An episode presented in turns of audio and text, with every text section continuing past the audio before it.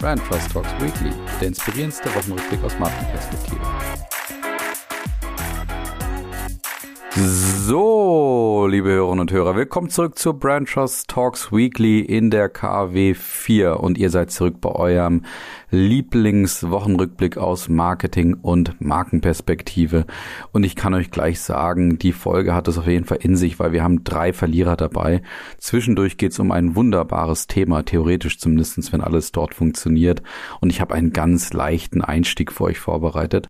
Ein kleines Fundstück habe ich auch dabei, wobei das so mittendrin kommt, aber lasst euch mal überraschen. Wir starten, wie gesagt, mit einem ganz leichten Einstieg im Vergleich zu dem, was, glaube ich, hinten raus noch kommt. Die Marketing-Themen der Woche. Und da habe ich ein kleines Rätsel für euch vorbereitet. Sat 1 hat es gemacht, das ZDF auch, Pro7 ebenfalls. Und jetzt könnt ihr überlegen, Sat 1, ZDF, Pro7. Ja, vielleicht haben es die ein oder anderen sich jetzt gerade überlegen können. Die Rede oder mein Rätsel, meine Antwort auf dieses Rätsel ist das Thema Retro-Sendungen, weil sieben Tage, sieben Köpfe kommt zurück. Also diese ehemalige ja, Diskussionsrunde mit einer ganzen Reihe an hochkarätigen Comedians und Kabarettisten bei RTL früher.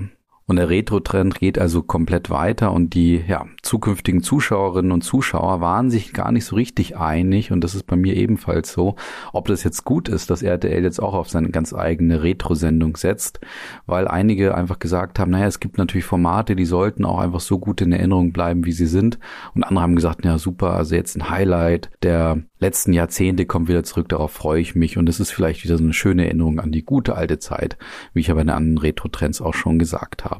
Und ich bin auch so ein bisschen uneinig, in welche Richtung es gehen sollte. Mein Gefühl, mein Instinkt sagt mir aktu aktuell, es sollte eher in eine neue Interpretation gehen, also vielleicht eine etwas hochwertigere, komödiantische Unterhaltung eben auf hohem Niveau. Das heißt also natürlich Comedians, Kabarettisten nach wie vor, aber vielleicht mit einer Portion Satire, vielleicht auch eine Mischung eben zwischen Qualität und Humor und so ein bisschen mehr etwas von heute Show und Böhmermann könnte ich mir irgendwie vorstellen, dass das jetzt gerade besser in die Zeit passt als so diese alte, ich sag mal, liebgemeinte Klamauk, wie es früher bei sieben Tag, sieben Köpfe der Fall war. Aber auch davon lassen wir uns mal überraschen. Und wir lassen uns vor allen Dingen überraschen, was jetzt noch alles so kommt. Ich glaube, RTL 2 hat noch keine Retro-Sendung rausgebracht. Also, gucken wir mal weiter. Ja, und an dieser Stelle bauen wir jetzt mal ganz ungewöhnlicherweise das Fundstück ein. Das Fundstück der Woche. Und dieses kommt von Parship, also der Dating-Plattform. Und da hat sich in den letzten Wochen einiges beim Thema Marketing getan. Unter anderem haben sie zum Beispiel ihren Claim beerdigt, der ja, glaube ich, ja, durchaus sehr, sehr bekannt war in Deutschland, das Thema alle elf Minuten verliebt sich ein Single auf Parship. Und die haben jetzt einen neuen, kann man sagen, Werbespot rausgebracht, beziehungsweise eben einen Kampagnenlaunch rausgebracht, wo es unter anderem auch mit Comiczeichnungen so ein bisschen dynamischer und frischer auch präsentiert wird. Und der Spot zahlt eben auf die neue Kampagnenidee von Parship ein, die man mit der Punchline unterschreiben kann, Let's Date Happy. Und was ich an dem Spot so grandios finde, dass er hier auch unter den Fundstücken aufgelistet wird, ist, dass man extrem spürt, dass hinter diesem Spot eben eine klare Storyline, man nennt das ja heutzutage eben auch Narrativ, liegt, auf das ich auch gleich noch ein bisschen stärker eingehen werde, aber wo man ganz eindeutig merkt, dass Parship eben versucht, sich auch gegen die anderen Dating-Alternativen, die ja insbesondere so die letzten Jahre aufkamen, Stichwort Tinder natürlich, dass man sich dort versucht, eben dagegen auch klar zu wehren, also gegen dieses vielleicht etwas schnelllebigere Swipen und eben dann vielleicht das etwas hoffentlich qualitätsvollere Dating oder das Kennenlernen auf Parship. Und das finde ich, wie gesagt, wunderbar inszeniert. Schaut euch den Film auf jeden Fall mal an, wie sie da eben versuchen, so diese unterschiedlichen Wettbewerber und die unterschiedlichen Positionen in diesem Markt auch darzustellen.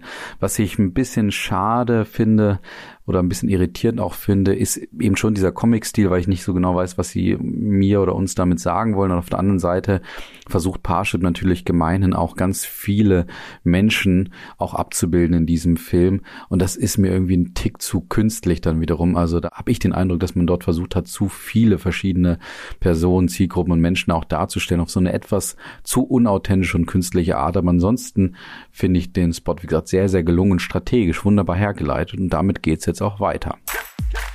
Ja, und zum strategischen Hintergrund ist ein ganz wunderbares Interview erschienen im Horizont, wo nämlich der CMO von Parship, Herbert Murschenhofer, einfach mal die strategischen Hintergründe dazu erklärt, warum sich denn Parship zum Beispiel von diesem grandiosen Slogan oder Claim, der sich eben so wunderbar festgesetzt hat in Deutschland, warum man sich denn von dem jetzt eigentlich entfernt. Und ich habe mal so meine sechs Highlights aus diesem Interview, eben wie gesagt aus dem Horizont, wir verlinken es auch natürlich eben hier mal dargestellt und für euch zusammengefasst. Und das erste ist natürlich die Antwort die er natürlich geben muss auf die Frage, ja, warum haben Sie sich denn jetzt von diesem Thema elf Minuten dann auch entfernt, nachdem das so eine grandiose Aktion war? Und dort erklärt eben Murschenhofer, dass der Effektivitätsbeweis von Online-Dating eben in den letzten Jahren definitiv erbracht worden sei und deswegen dieser Fokus auf das Thema elf Minuten eben nicht mehr sein muss. Und die zweite Erkenntnis oder mein zweites Highlight ist in diesem Zuge eben auch, dass er erklärt, dass er aufgrund der gesteigerten Nutzung und der vielen Einsteiger in diesem Bereich sich auch neue Herausforderungen, Sehnsüchte und Knappheiten auch entwickelt hätten, auf die sie eben jetzt versuchen einzugehen. Und das sei eben gerade bei Parship das Thema, dass das ganze Thema Dating online eben in geregelteren und respektvolleren und wertschätzenden Art und Weisen passieren soll als das eben bisher der Fall ist oder beziehungsweise sich jetzt gerade so die letzten Jahre offensichtlich auch etabliert hat. Und dementsprechend wäre es eben strategisch und auch operativ sehr logisch, sich eben von, wie gesagt, diesem effektivitätsbeweisenden Claim eben hin in eine Richtung, andere Richtung auch zu bewegen. Und spannend war in diesem Zuge auch die dritte Erkenntnis und mein drittes Highlight, dass sie sich natürlich auch genau überlegt haben, was Corona denn gemacht hat. Nämlich Corona hat natürlich die Sehnsucht für die Nutzerinnen und Nutzer nochmal erhöht, sich auch zu treffen, sich zu daten, auch Dating-Plattformen auch zu nutzen, von Tinder bis hin eben zu Parship und Elite-Partner und so weiter. Aber dass gleichzeitig auch wiederum eine Müdigkeit entstanden sei, aber durch die erhöhte Online- und auch Bildschirmnutzung eben eine regelrechte Flut an Kontaktaufnahmen entstanden sei und das wiederum, wie, wie, gesagt, diese ganz anderen Prinzipien beziehungsweise Art und Weisen eben etabliert hätte, wie man eben online beim Dating auch mit sich umgehen würde. Und das hätte eben bei Parship ganz deutlich gemacht, dass man viel stärker auf das Thema Qualität setzen muss und mehr auf das Thema Tiefinteraktion als Masse und Swipen und so weiter. Das vierte Highlight für mich war auch die Frage oder die Antwort auf die Frage, ob denn Parship überhaupt noch Marketing machen müsse, weil die Marke natürlich unglaublich bekannt sei. Und auch darauf hatte Murschenhofer eine unfassbar schöne und logische Antwort. Und zwar, dass man natürlich nach wie vor immer in der Zielgruppe top of mind bleiben müsse und deswegen weiter in die Bekanntheit investieren müsse, weil nämlich die Zielgruppe sich ja stetig verändern würde, wenn Parship nämlich erfolgreich ist. Das ist auf der einen Seite, wenn also das Dating erfolgreich ist, dann geht diese Zielgruppe oder geht diese Person natürlich raus aus der Zielgruppe und gleichzeitig kann natürlich stetig auch jemand Neues in die Zielgruppe reinfallen, wenn er sich nämlich trennt und wieder Single ist. Und auch das erklärt natürlich, warum Parship da konstant eben Marketing betreiben muss. Und dann kommen die letzten zwei Erkenntnisse und die sind auch nochmal wunderbar. Nämlich einerseits wird er auch gefragt, ob man denn mit dem Thema Let's Date Happy, was eher generisch wirken kann und was auch vielleicht für die gesamte Dating-Community oder die gesamten Plattformen Anbieter gelten könnte, ob man da nicht zu sehr gattungstechnisch unterwegs ist. Und dort sagt es CMO auch unter anderem, dass es für sie als Marktführer auch völlig normal sein sollte, vielleicht auch ein Stück weit für die Gattung auch Werbung zu machen, weil man ja in der Gattung in diesem Bereich auch gewisse Regeln und Prinzipien eben vielleicht auch etablieren sollte. Das heißt also, dass da dieses Gattungsmarketing für sie völlig normal sei. Und dann kommt am Ende wirklich nochmal ein richtiges Highlight und zwar wird er auch gefragt, ob denn diese eben sehr generische Aussage dann auch irgendwie in Leistung überführt werden sollte. Und da hat Murschenhofer tatsächlich sehr schöne Beispiele, wo er ihm sagt, es ist für sie ein ganz klarer Anspruch, jetzt dieses Thema Let's Stay Happy nicht nur oberflächlich zu behaupten, sondern eben auch in Leistung zu überführen. Und dazu bringt er ein paar Beispiele, wie zum Beispiel, dass es bei Parship nicht mehr möglich ist, Copy-and-Paste-Nachrichten zu machen, weil es anscheinend Nutzerinnen und Nutzer gab, die teilweise bis zu 400 Profile angeschrieben haben und zwar immer mit der gleichen Nachricht. Und hinzu kommt auch als Beispiel, kann das nicht beurteilen, wie gut oder schlecht das ist, aber man hat zumindest was in der Leistung gemacht, dass man nämlich nicht die Möglichkeit hat, einfach nur mit einem Wort eine Interaktion zu beginnen, sondern mindestens sieben Wörter schreiben muss. Das ist natürlich herausfordernd, aber ja, das ist vielleicht so ein bisschen dann sozusagen das Opfer oder das Investment, was man auch bringen muss, wenn man denn von Parship auch profitieren möchte. Und deswegen dieses wunderbare Interview, das verlinken wir und das waren so meine Highlights aus diesem Interview. Ja, und das dritte Thema wäre eigentlich das Edelmann Trust Barometer von 2022 gewesen und ich hätte es euch gerne präsentiert. Allerdings muss ich das einfach nochmal auf nächste Woche verschieben. Dann kommt es aber ganz bestimmt. Und jetzt gehen wir so langsam in die richtige harte Phase, nämlich mit den Verlierern. Wir haben nämlich ganze drei Stück diese Woche. Die Verlierer der Woche. Und wir starten mit der Bundesregierung. Und ganz ehrlich, mir ist dieser Verlierer, also die Bundesregierung, schon fast echt bisschen zu einfach. Und da drauf zu hauen, es wirkt so wie das leichteste Opfer, was man sich gerade nehmen kann. Aber ich muss nach dieser neuerlichen Impfkampagne, die die Bundesregierung und eben Olaf Scholz auch kommuniziert und vorgestellt hat, ich muss die einfach in die Verlierersektion einordnen. Das ist meine Pflicht hier. Aber ich muss auch ganz ehrlich sagen, ich habe noch ein ganz, ganz klein bisschen Hoffnung. Ich habe Hoffnung, dass diese ganze Impfkampagne und das, was Olaf Scholz als Plakat vorgestellt hat, dass das irgendwie auf Joko und Klaas zurückzugehen hat. Und ich habe, glaube ich, das schon mal gesagt, dass ich oftmals hoffe, dass Joko und Klaas in ein paar so Werbegeschichten auch stehen. Und vielleicht ist es auch TV Total. Weil wenn es Sebastian Puffpaff geschafft hat, ins Stadion von Borussia Dortmund zu kommen, indem er sich als Marco Rosa ausgegeben hat, dann kann ich mir auch vorstellen, dass es eben irgendwie geschafft hat, vielleicht Olaf Scholz dieses Plakat, das ja nun wirklich nicht ernst gemeint sein kann, dass er das vielleicht geschafft hat, Olaf Scholz das gerade so zuzuschieben, noch kurz vor der Veröffentlichung und jetzt eben, ja, die Bundesregierung natürlich nicht zugeben kann, dass sie auf TV Total reingefallen sind. Und ich frage mich jetzt ehrlich gesagt, wo ich gerade darüber rede, ob ich gerade ein Verschwörungstheoretiker bin. Ich glaube, das geht in Richtung Verschwörungstheorie. Aber okay, kommen wir zurück zum Thema. Mir muss das Plakat ja nicht gefallen, weil es gibt ja natürlich Leute, die hoch bezahlt sind und die sich da was überlegt haben. Und ich bin nebenbei dreimal geimpft, also von daher, ich bin ja gar kein, gar keine Zielgruppe für dieses Plakat. Von daher, vielleicht ist es super. Aber ich möchte mal in eine andere Richtung gehen und jetzt mich nicht über dieses Plakat die ganze Zeit aufregen. Ich stelle mir wirklich die Frage, ist es richtig, 60 Millionen Euro in eine Mediakampagne zu investieren, um jetzt eben die verbliebenen Leute noch zu überzeugen, sich doch impfen zu lassen. Ist das effektiv? Kann das funktionieren? Und aus meiner Sicht funktioniert das definitiv nicht. Du wirst diese Leute nicht mehr erreichen mit einer Kommunikation und ganz ehrlich, vor allen Dingen dann nicht mit dieser schwachen Botschaft, Impfen hilft auch allen, denen du liebst. Das hat jetzt inzwischen jeder verstanden und jeder, der es bisher nicht verstanden hat, der wird es jetzt auch nicht mehr verstehen. Und dem geht es dann auch nicht mehr um Liebe oder sonst oder um Emotionen oder sonst was. Es ist, gibt andere Gründe, warum sich diese Menschen eben nicht impfen lassen und die werden sich definitiv nicht davon überzeugen lassen, wenn da jetzt Olaf Scholz eine schlecht designte Kampagne hochhält mit einem Spruch, den man ja nun auch schon ein paar Mal gehört hat. Und deswegen ist die Bundesregierung für mich eben hier ganz eindeutig Verlierer, weil man muss sich überlegen, was man mit diesen 60 Millionen Euro anderes machen kann, außer sie einfach nur in die Kommunikation, in die Werbung zu investieren, weil in der Analyse dieser hochbezahlten Manager und Agenturen, die sich ja damit auseinandersetzen, da muss doch was anderes rauskommen und eine andere Idee rauskommen, als dass wir hier einfach nur Kommunikation betreiben. Und wenn es jetzt halt dann zwei Bratwürste gibt zum Thema Impfen oder wenn es irgendeine andere, ich keine Ahnung, Freund wirbt, Freund Aktion gibt, mir egal, aber bitte doch keine Kommunikation mehr, weil das, das muss doch wirklich jedem einleuchten, dass das nicht mehr funktionieren wird. Und deswegen leider Gottes die Bundesregierung, es tut mir sehr leid, hier Verlierer. Und wir kommen zum zweiten Verlierer und das ist The Zone, der Online-Streaming-Dienst für Sportereignisse. Und der hatte diese Woche einen gehörigen Shitstorm zu erleiden. Und zwar aufgrund einer geplanten Preiserhöhung, die ab 1. Februar wohlgemerkt schon in Kraft treten soll, zumindest für Neukundinnen und Neukunden. Und ja, ich sag mal, diese notdürftig kommunizierte Preiserhöhung hatte es dann eben, wie gesagt, in sich, weil es ging einfach mal um eine Verdopplung des Preises von 14,99 auf 29,99. Man hat zwar auch die Möglichkeit, über ein Jahresabo dann auch was zu sparen und auch aktuelle Kunden haben eben den Vorteil, dass sie bis zum 1.8. zumindest bei ihrem gewohnten Preis bleiben. Trotzdem gab es aber eben den Shitstorm, den man wahrscheinlich auch zu erwarten hatte aus Dazone-Gründen.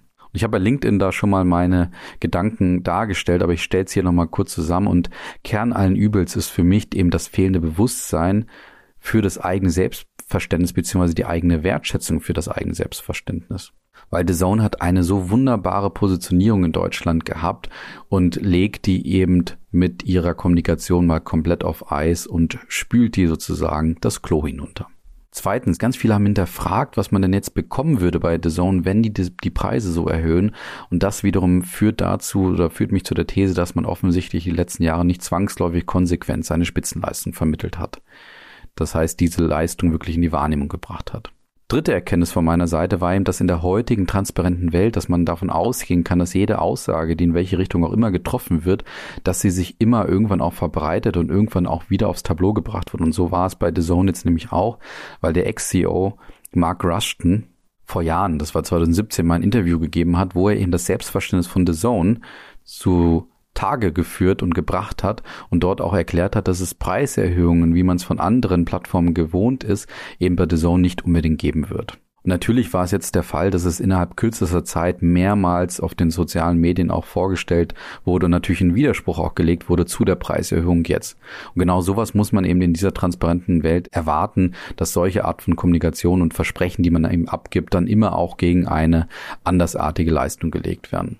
Und als nächstes, als vierten Grund hatte ich eben den Eindruck, dass man bei The Zone eben diese typischen Silicon Valley Pricing Modelle jetzt eben auch auf sich selber betragen hat. Und das ist ja ihr völlig normales und gutes Recht und kann man auch wunderbar nachvollziehen, weil sie sind auch ein Unternehmen, ein hart geführtes Unternehmen von Investoren auch getrieben am Ende. Deswegen sind sie absolut vergleichbar mit Netflix und Spotify und so weiter. Sie müssen auch Zahlen liefern. Aber sie haben eben mit niedrigen Lockpreisen versucht, eben Menschen auch anzulocken und eben ans Unternehmen zu binden und wollten sie wohl abhängig machen und kommen dann mit dieser harten Verdopplung um die Ecke.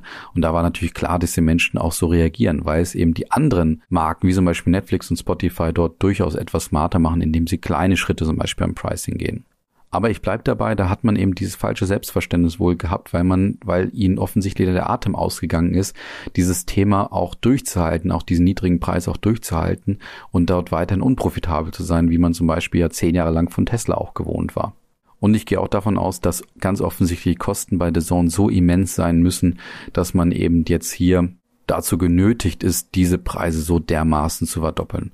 Und den fünften Vorwurf, den man der Marke eben machen kann, ist das fehlende Bewusstsein, die fehlende Sensibilität für die treuen Fans, weil der große Unterschied zwischen Sky, dem Wettbewerber, und The Zone war eben, dass The Zone über eine emotionale Bindung auch verfügt hatte zu ihren Fans. Und das ist der ganz große Unterschied zu der funktionalen Beziehung, die man zum Beispiel eher zu Sky hat. Und sie haben da einen super Job gemacht, um Social Media eben diese Bindung auch aufzubauen. Und ich glaube, die Menschen hatten eben einfach das Gefühl, sie haben es mit einem Freund zu tun. Und von einem Freund wurden sie jetzt praktisch, ich sag mal hart gesagt, betrogen und an der Nase herumgeführt, die jetzt eben sagen, naja, wir sind nicht so unbedingt dein Freund, wir wollen auch schon dein Geld haben und wir wollen inzwischen jetzt auch das Doppelte an Geld von dir haben.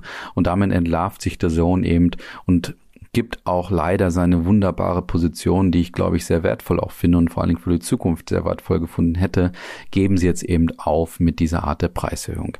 Es wird jetzt spannend sein, wie sich das Ganze natürlich auch entwickelt. Man kann auch sagen, ich glaube, man muss jetzt nicht übertreiben, dass diese nicht repräsentative Kündigungswelle, die man dort auf Social Media auch beobachten konnte und alles, was so dann natürlich geschrieben wurde, das muss man nicht als repräsentativ ansehen. Es wird viele geben, die auch den Preis weiterhin zahlen würden.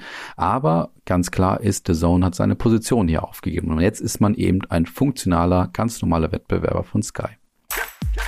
Und dann kommen wir zum letzten Verlierer und das ist Hohmann mit ihrer Mogelpackung des Jahres von der Verbraucherzentrale und vor allen Dingen von den Followerinnen oder den Verbraucherinnen und Verbrauchern, die bei der Verbraucherzentrale nämlich abstimmen konnten, was denn die Mogelpackung dieses Jahr ist. Und dort wurde eben Hohmann gewählt, also die Hohmann Feinkost GmbH mit einer Paprikasauce. Und Roman hatte eben die Design- und Namensänderung von der Paprikasauce genutzt, um die Füllmenge des Produkts auch zu reduzieren. Und dazu hat dann der Handel auch noch den Preis erhöht. Also immer wieder bei Preiserhöhungen. Das führte eben zu einem drastischen Preisanstieg von bis zu 88 Prozent. Und damit war das Produkt eben Spitzenreiter unter den fünf nominierten Kandidaten. Es war nämlich so, dass die Hälfte aller Stimmen eben auf Hohmann abgegeben wurden. Und es war eben am Ende so, wie ich eben schon beschrieben habe, statt 500 Milliliter füllte eben Hohmann nur noch 400 Milliliter Soße in das Glas ab und gleichzeitig wurde trotz der geringen Inhaltsmenge der Preis interessanterweise auch noch angezogen, nämlich von 99 Cent auf 1,49. Und es ist eben so, dass bei der Verbraucherzentrale Hamburg eben jährlich zwischen 2000 bis 3000 Beschwerden auch eingehen und sich diese Mogelpackungen dadurch auch zeigen. Und die Verbraucherzentrale hat sich jetzt eben geöffnet, indem sie das Ganze eben auch bewerten lässt von den Verbraucherinnen und Verbrauchern draußen und deswegen jetzt Hohmann eben an Nummer eins gewählt. Spannend fand ich noch, was ein Verbraucherschützer dazu sagte, nämlich, dass man immer wieder auch die Regierung beziehungsweise die Politik dazu auffordern würde, eben für diese, etwas gegen diese Mogelpacken zu tun und es gäbe oder gab wohl in der Vergangenheit auch immer wieder Commitments, dass man das auch tun würde, weil nämlich das Thema Mogelpackungen auch vor dem Hintergrund der Nachhaltigkeit, zum Beispiel Verpackungsmüll, durchaus ein großer Hebel sein könnte. Und da bringt der Verbraucherschützer ein Beispiel mit von dem Waffelgebäck Perpetuum von Balsen, die eben die verringerte Füllmenge bei einer gleich großen Verpackung eben nach wie vor nutzen würden. Und das würde wiederum zu unheimlich viel Plastiktrays und Folien und Umverpackungen etc. führen, was am Ende dazu führt, dass man eben das Thema Nachhaltigkeit dort oftmals auch im Produktmanagement, im Marketing eben kommuniziert aber dann im Bereich der Verpackung nicht mal bereit ist, dort einfach ganz logische Schritte zu gehen, um eben Verpackungsmüll auch einzusparen. Und das finde ich nochmal einen sehr, sehr spannenden Hinweis vor dem Hintergrund der Nachhaltigkeit. Ja, und damit ende ich jetzt mit diesen drei Verlierern. Fundstück hatte ich ja vorhin schon und entlasse euch wie immer natürlich ins Wochenende. Wünsche euch ein wunderbares Wochenende und natürlich einen wunderbaren Start in die Woche. Bis nächste Woche. Denkt dran, da kommt das Edelmann Trust Barometer und das hat's richtig in sich. Da könnt ihr euch drauf freuen. Also bis dann, macht's gut. Ciao.